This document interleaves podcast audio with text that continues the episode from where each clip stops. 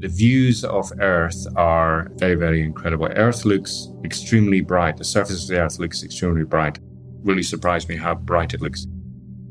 The Earth from space. And then by contrast, space looks incredibly black. And that might sound strange, but it's a dense matte black and like any other black I've ever seen. And so there's a, an amazing contrast there. And then separating the two is this um, very, very thin band of the atmosphere. And again, that was one of the surprising things to me as soon as we started doing these high altitude flights was how thin the atmosphere looked, shockingly thin. And then you, you think that, well, that atmosphere, that very, very thin band of the atmosphere is what's keeping everything alive on this planet. And so it's a very, very impactful sight. And you can see so much of the curvature of the Earth, you get a sense of its scale and it's not very big. And now you're looking at this small, beautiful planet protected by a very thin membrane of atmosphere, and you're looking into space, and there's nothing else there visible. It emphasizes how far the Earth is from anywhere else, even in the solar system, let alone, you know, the galaxy, the universe. It's a view we've all seen through photos, but one day that could change. This time on Future Lab, the new space race. How countries and corporations are setting the scene for a bold new frontier of space exploration. And how this time, it won't just be men who get to walk on the moon. We kind of have a new space race going on now, really. I mean, look at all the new commercial companies going on. So there is a new space race, but this time it's a little less politically charged. The next wave of human spaceflight seeks to go beyond low Earth orbit to the moon and to Mars. I think right now we are just watching that inflection point. Yeah, it's really not far away now, and we're all getting really excited about it. I'm Lucy Johnston, and this is Future Lab, the podcast brought to you by Randox and the Goodwood Festival of Speed.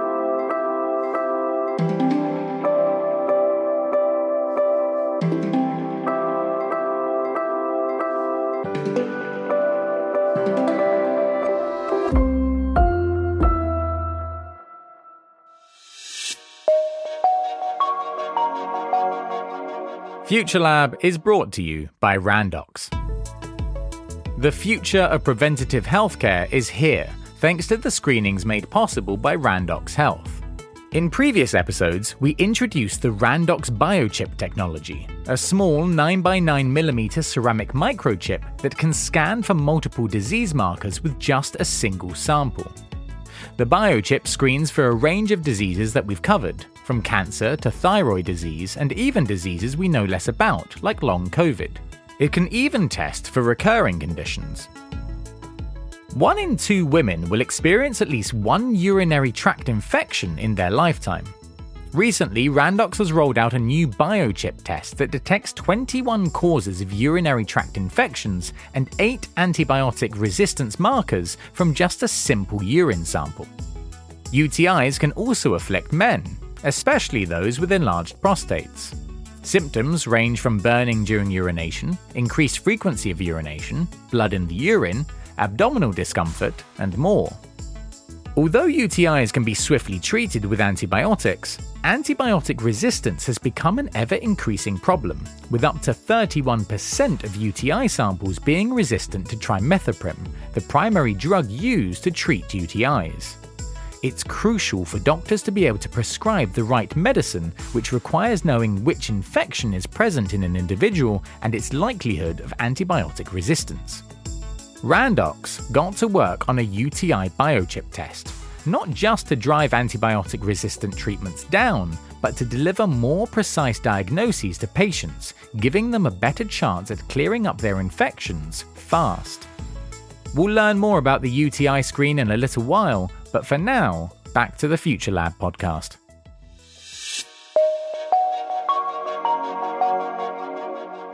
I've always been interested in space. I can't, for the life of me, remember where it came from. Nobody in my family seems to know. But I think I was about four or five years old when I said that I wanted to be an astronaut. And ever since then, that was my dream. And I never faltered from that. This is Siân Cleaver.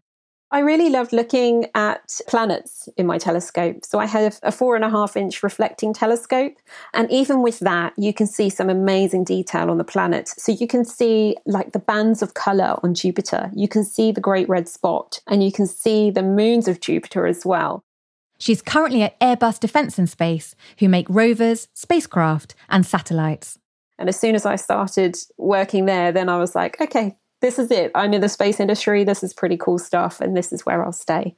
And of course, I've been with them ever since. Okay, I'm not an astronaut, but I'm working pretty close to it. I just need to go into space now. Siân currently works on NASA's Artemis program, a program trying to do something we haven't done in 50 years. So, the Artemis program is a series of missions, a series of rockets, essentially, going back to the moon. In July 1969, when humans first set foot on the moon, it inspired a generation. I'm going to step off the limb now. Just look what we could achieve. It's one small step for man, But since 1972, we've never tried to go back. one giant leap for mankind. Till now. So, a lot of people ask me why we're bothering to go back to the moon. We've been to the moon, we've done it, box ticked, let's move on. But actually, it's a little bit different this time. We're going with a bit more forward thinking in mind, maybe. We're kind of using the moon as a stepping stone to exploring things like Mars, further away planetary bodies.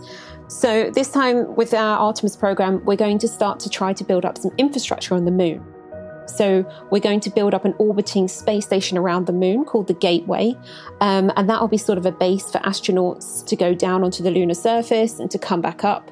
And then in the future, it could also be used as a physical stepping stone to go on towards Mars.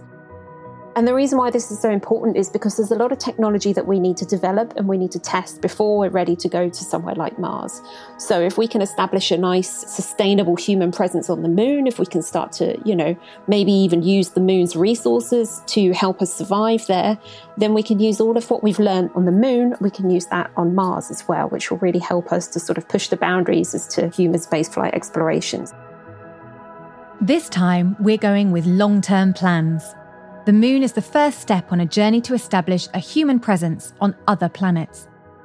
with the Apollo program in the 60s and 70s, it was very much we're going because we want to go. We're here on the moon, we're collecting some moon rocks, we're doing a few experiments, but then we're coming back, you know, chapter closed. This time round, it's very much about going there to learn, to develop, to build up some more experience with a view to going onwards to Mars. The spacecraft is called Orion, which will be composed of different sections one which can hold crew, and another for propulsion, called the European Service Module. This is the part the European team is providing, where Siân works as the industrial manager. So, Airbus Defence and Space in Bremen, in Germany, is the prime contractor for the Orion European Service Module, and our customer is the European Space Agency. Our spacecraft, the European Service Module, is actually really critical in getting us to the moon because it's actually the bit that sits just behind the sort of conical crew module, and it's the bit that actually pushes the spacecraft, pushes the astronauts towards the moon. So that means it's got the propulsion system on it. It's got these big engines that actually provides the power to get us to the moon. And the propulsion system is really challenging. We need a lot of energy to get us all the way. We can't easily fix things like that. So we have to make sure that every tiny bit is perfect, that nothing is leaking, everything is sealed perfectly. And we also need to make sure that we've got a redundant system, so a backup system for every different component on our spacecraft. We've got the safety of astronauts in our hands. So that's probably the hardest thing for us is to make sure that everything is so, so perfect. Not just good enough, it has to be perfect and it has to be ultra safe to take these people safely to the moon and, of course, back again. If you know your Greek gods, you'll know Apollo and Artemis are twins. It's fitting when NASA shoots for the moon, the missions are named after archers. But the Artemis missions are going to have a key difference to her brother's mission that came before. The important thing is that Artemis is a female character, and that really represents the whole sort of aspect to diversity this time that we have with the Artemis missions. The Apollo missions just sent white men to the moon. And this time, now that we're going back to the moon again in 2022 and beyond, we're now starting to bring a bit more diversity to that. So we'll be sending the first woman to the moon, certainly, for the first time, which is going to be really exciting. And I believe that it will be a woman who touches down on the lunar surface before anybody else this time. And it will hopefully help to inspire the next generation of, of particularly young girls into thinking that a career in engineering or science is something that they could do space is really international and for me that's what the artemis program is all about. It's it's sending humankind to the moon again not just americans or europeans or whatever. The first mission artemis 1 won't have any crew so Artemis 1 should be launching this year, 2022, in the summertime, hopefully, if all goes to plan. And that first mission is uncrewed, yes. It's a test flight. So all that will be on board is um, a couple of radiation dummies. So not astronauts, but these sort of little dummy astronauts that will be doing some measurements of the radiation environment. And then, of course, throughout the whole spacecraft, we've got all sorts of sensors and, and systems to test what's going on and to make sure that everything performs correctly. I believe it's actually going further away behind the moon than we've ever been before with Apollo. And then, of course, the, the capsule will return back to Earth, and then we'll get a whole load of new data from that alone. So, yeah, very much a test flight. And then the next mission will be ready for astronauts. So they won't land on the moon with Artemis 2. They will just orbit the moon, again, collect more data, check everything out, come back to Earth, and then Artemis 3 will be the one where we land on the moon. And that should hopefully be launching in 2025. That's the target for Artemis 3. And that will be really super exciting. I can't wait for that moment. And this will hopefully lead the way for longer stays on the moon and eventually trips to Mars. But long term space visits are a challenge. So I think for these lunar missions, potentially the hardest thing for the human body is to deal with the radiation environment. So as soon as you leave sort of low Earth orbit, all of a sudden you're outside of the Earth's magnetosphere, which is protecting us to some extent from radiation in space. But obviously, when you go towards the moon, that's becomes a lot harder. You're, you're more exposed. And I know that with the Orion spacecraft, we've actually designed a part of the spacecraft that has extra shielding for the astronauts. So just in case there is a radiation event, so if there's a solar flare or some solar activity that increases the amount of radiation in the environment, the astronauts can take cover in this part of the spacecraft. Plus, you have to think about food and oxygen. This is easier for shorter missions, but you can only take so much with you. If we're thinking about going on to Mars in the future, then we really need to start thinking about how we can potentially grow our own food, produce our own food, keep our food in a good enough condition to last as long as we need it to if we were to go to Mars and back. So I'm sure that that will be a focus for the Artemis program as well. And once we solve these problems, there are all sorts of things to think about if we're to establish long term colonies in space. Are we going to be sending people for years at a time, or perhaps even indefinitely? I mean, you see it in the Martian. We'd have to build little infrastructure, like physical little houses or habitats for people to live in and to grow plants in. And also, we'll have to have infrastructure to help us extract materials, perhaps from either the lunar surface or Mars in the future. Self sufficiency is really the goal, I think. So, over 50 years from the last time we set foot on the moon, we'll be back. I do look at the moon a bit differently now. Uh, there are moments, I don't know, sometimes I'm out for a walk or, or, or a run and I look up at the moon and I, I'm sort of inspired in a way because I'm like, we're going there. That's what I'm doing. That's what I'm working for. And it's a nice reminder, actually, after a tough day, to look up at the moon and think we're going there soon, and everything that I'm doing is leading towards that. It's about developing ourselves as a human race, it's developing our capabilities, our technology, the way that we engineer things. You know, we are, we're human beings, we're curious, we are explorers, we always have been. And for me, something like going to the moon or going to Mars is just an extension of that. It's a natural progression for us as humans. But it also comes with so many advantages in terms of helping our understanding. We will understand more about what we're capable of, what we can do in terms of technology, but we will also hopefully understand more about where we came from as a as a species, as a, you know, where the Earth came from, even. If we learn more about other planetary bodies, then it teaches us more about ourselves. And while Siân has found her perfect career in the space industry, she still hopes she'll get there herself one day.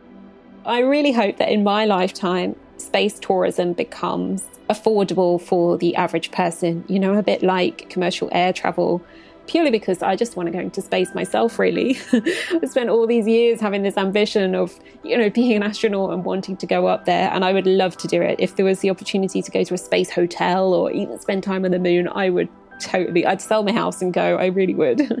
That'd be the best way to finish off a career in the space industry wouldn't it? If you could just go and retire on the moon.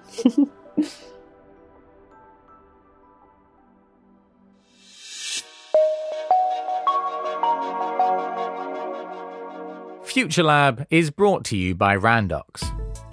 Randox has developed a biochip that targets 21 bacterial and fungal pathogens and 8 antibiotic resistance markers associated with urinary tract infections.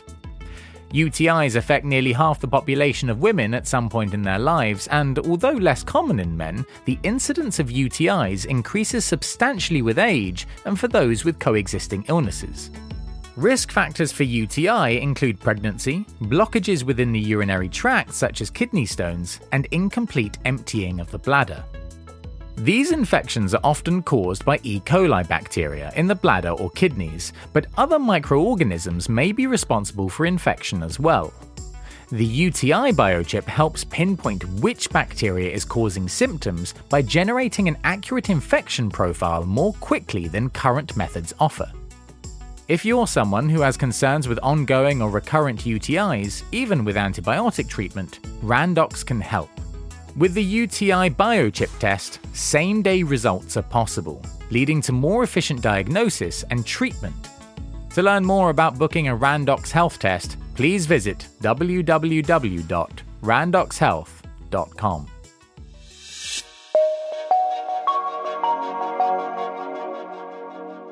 While retirement on the moon might be a little way away, nipping to space for a quick holiday is, perhaps, just around the corner. Space is not actually very far away. 50 miles is uh, the accepted boundary of space. This is David Mackay, Virgin Galactic's chief pilot. It really began at a very early age. I was uh, brought up in a small fishing village on the east coast of uh, North Scotland. That whole area of northern Scotland there was used as a low flying training area for the military. Aircraft like uh, the, the Buccaneer, which was based at RAF Lossiemouth at the time, would fly over my home village at very low altitude, very high speed, flying down a valley into the heart of uh, northern Scotland there to, uh, to practice, to exercise. And so on a daily basis, I would see these very exciting aircraft making a lot of noise, maneuvering hard, at low level. And so I thought it looked absolutely fantastic. And that, that, was something that I wanted to do from a very early age. David had spent 30 years as a pilot, flying all over the world. In 2009, a new company was set up, and he wanted to fly a little higher. I happened to be in the right place at the right time and got invited to be Virgin Galactic's test pilot. Now, David would be flying people to space. Virgin Galactic is offering flights to space, suborbital flights to space to people, but also payloads, or a mixture of the two, people and payloads. So we can fly experiments into space. Suborbital means you fly up and then down in an arc, rather than going into orbit around the planet. So it's easier to go straight up and down rather than to go around the planet. To go around the planet, you've got to go extremely fast, 17,500 miles per hour. So it takes a lot of energy to go that fast. And then when you want to get back down to Earth, you've got to lose all that energy. So that means that you've got to get rid of a lot of speed. You've got to do that typically in the atmosphere by slowing down in the atmosphere, and that creates a lot of drag, which also creates a lot of heat, which has to be got rid of somehow. So there are significant issues associated with going orbital. It's much simpler to go straight up and down. So that's what we're doing. So, how do these space trips work? Well, to tell us, we're also joined by Beth Moses. I am the chief astronaut instructor, which means I train everyone that flies behind the pilots. I grew up watching, you know, the space program on television, and there was nothing more exciting, and there still isn't in my book. Beth's role is to ride in the spaceships as they travel to space and advise the customers how to get the best out of their experience. The first time I joked that, gosh, my job is to train people for the cabin, and the only person I've ever trained is myself, and gosh, I was a really bad student. but now, fortunately, I've uh, flown once, trained myself, tested the cabin, learned how to improve it for others, and then trained three others to fly with me in the cabin on our last flight. And now, of course, I'll expand that to everyone who flies with us in the future. We would start by having a day of training at the spaceport where you fly from, and you would do things like um, we would issue your your equipment, make sure that you understand exactly what your body will go through in the flight, and then the next day you would come back and train in the cabin and also take uh, an aerobatic flight above Spaceport America so that you could feel the elevated and reduced G on your body. And then the third day would be rehearsals and final fit checks, and then you'd board on flight morning to fly with us. we have a mothership and we have a spaceship, and the spaceship is mounted underneath the mothership. The mothership is almost a conventional four engined aircraft. Uh, I say almost because it's pretty unusual. It's got twin fuselages. Imagine a plane wing with three fuselages on it. The one in the middle is a separate spaceship with all the people in it, which detaches from the mothership. And they take off together. We call that the mated pair. And then we fly this basically a big uh, circle climbing up to our launch altitude, which is around about 45,000 feet. Then the classic countdown. Nine. 10 seconds and 5 seconds. Three, two, one, release. One. Zero. At the point of release, a spaceship um, falls away from the mothership. It feels like going off the top of a roller coaster because there's this lightness in your stomach. But once we're clear of the mothership, and we light the rocket motor. So we accelerate away, and then within about eight seconds or so, we go supersonic and then we pitch it up into the vertical. And at that point, we are around about 150,000 feet. We're doing three times the speed of sound straight up. And that's sufficient energy to coast all the way up into space. Turn the vehicle upside down so that all the windows face down toward the earth. You can float up out of your seat, which will then have you look down toward the earth. My personal recommendation is to go ahead and unclick your buckle when the pilot gives you permission. Dave will only do so if uh, he's comfortable with the vehicle. You know, all being well, which it should be, and it has been every time we've flown. Dave will say, Welcome to weightlessness. You're cleared to unstrap. The movies tend to get it wrong just because, you know, your arms don't suddenly float up. Um, everyone that finds themselves weightless, for example, on a parabolic aircraft, just breaks into a huge grin. It is ironically one of the most natural states your body can find itself in. It just feels natural, even though, of course, we've all evolved and, grown up in gravity, right? So, how come it feels so natural? I don't know, but it feels incredibly natural. So, everyone loves it. You just smile, laugh. I think the one surprise that people find is that you can get going really fast unexpectedly. You know, you, you still have mass, your body still has mass. And so, if you push off of something, when you go to stop yourself, you're stopping your whole body mass with probably your arms or your legs, hopefully not the top of your head. so I think people find that they move around more quickly to begin with than they would have anticipated. That's the highlight of the experience, but it's not over yet by any means. So as we come back down, you get this kind of earth rush, you know, so you're looking and you see the earth rushing up towards you. So you go from this silence and then you start to hear this noise of the, the upper atmosphere starting to hit the underside of the, the vehicle. And that builds to a crescendo, which is like a waterfall hitting the underside of the vehicle. It's actually louder than the rocket motor on re entry. And now we're a glider and we've got about 15 minutes or so of gliding back down to a runway landing. And as it comes into land, it just looks like a conventional airplane landing on the runway. The whole thing is about an hour 45 from takeoff to landing. So the aim is to fly 400 flights per year per spaceport and have multiple spaceports. So rather than needing to make the cut as an astronaut, now to reach space, you simply need the cash. Well, gosh, we are opening space to all. So, you know, we have a really, really diverse, delightful customer base. Uh, we have already sold hundreds, nearly a thousand tickets. And so we have some sense of that sort of early customer base. And they cross every decade of life and they are very diverse in nationality. I mean, it's over 60, maybe by now over 70 countries. And already the tickets are going to some big names, including Tom Hanks and Angelina Jolie. David has even given a tour to Han Solo himself. I got this uh, message saying that uh, Harrison Ford is arriving and you're looking after him. He was really impressed by the reality, you know, the stone cold reality of this. This is not a movie set, you know, this is for real. For a while, I got the nickname uh, Chewie because I was sitting next to him in a spaceship. Getting to space is difficult and requires a lot of energy. Will this be possible to do sustainably? We are doing all we can to, you know, limit uh, any impacts. You know, there are a huge amount of work going on to, you know, re- reduce the amount of fuel that we carry. One of the advantages of the air launching is that we only have to burn our rocket mode for 60 seconds to get to space. So that helps. I truly believe that this experience will be so impactful to the people in the cabin that they will return to Earth with a renewed impression of the fragility of the planet, of the importance of looking after our spaceship Earth, because really it's the only one we've got for the foreseeable future. But space travel is not without its risks. In 2014, a pilot lost his life during a test flight, and an explosion killed three people in 2007 during a test at partner company Scaled Composites.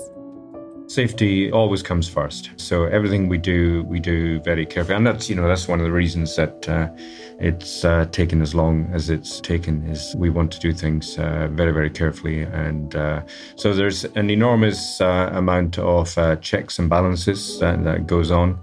A great deal of meetings before you know changes are made, and before we commit to a test flight. Huge amount of preparation. Now that this new space race has commercial companies like Virgin Galactic, Blue Origin, and SpaceX competing with governments, things are expected to move much faster.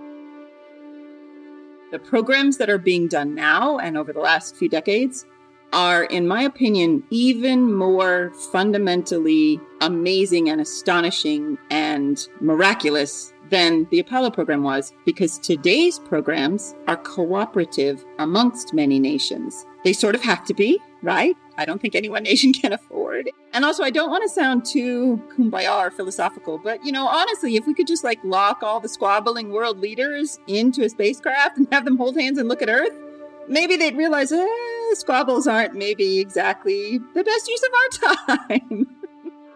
you can't ignore all the stuff that's going on in the sort of commercial space industry. There is really exciting stuff going on. And it is definitely putting pressure on the sort of more old fashioned industries, so the space agencies and maybe even more old fashioned or more well established companies, such as, you know, the one I work for. We've been around years, but now we're really feeling the pressure of these up and coming new companies. And I think it's good though. It's really good that we've got this sort of competition, this healthy competition, because it makes us think about our own processes. Okay, what's that company doing so that they can deliver that in that time period? What can we do similar? It's challenging us, it's pushing us to be better. And while actually going to space won't be on the cards for me just yet, as Siân reminds us, space is ours whether we're there or not. Now, meteor showers come round you know, there's a couple each year that are really spectacular. And I would really recommend finding out when the next meteor shower is, whether it's a good one or not. You know, you can always find that information on the internet. And then going to the most dark place that you can find, safely, of course. and then take a sun lounger or something you could lie on and just sit back and just watch the sky and you will be amazed. It won't just be the shooting stars that you see, but you'll also see probably tens, hundreds of satellites going over as well.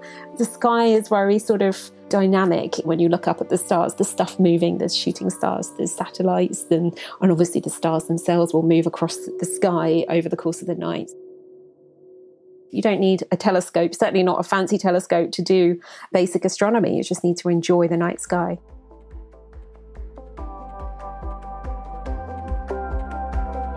Thank you very much to Siân Cleaver from Airbus Defence and Space and the Artemis programme, and to Beth Moses and David Mackay from Virgin Galactic. This has been the last episode of this series of Future Lab. I hope you've enjoyed it, and if you have, please do share, rate, and review so other people can discover it too. And if you're hungry for more, don't forget the Future Lab live exhibition will be at the Goodwood Festival of Speed from the 23rd to the 26th of June this year. Tickets are available online, and I hope to see you there. This podcast was brought to you by Randox and the Goodwood Festival of Speed. I'm Lucy Johnston, and thank you for listening.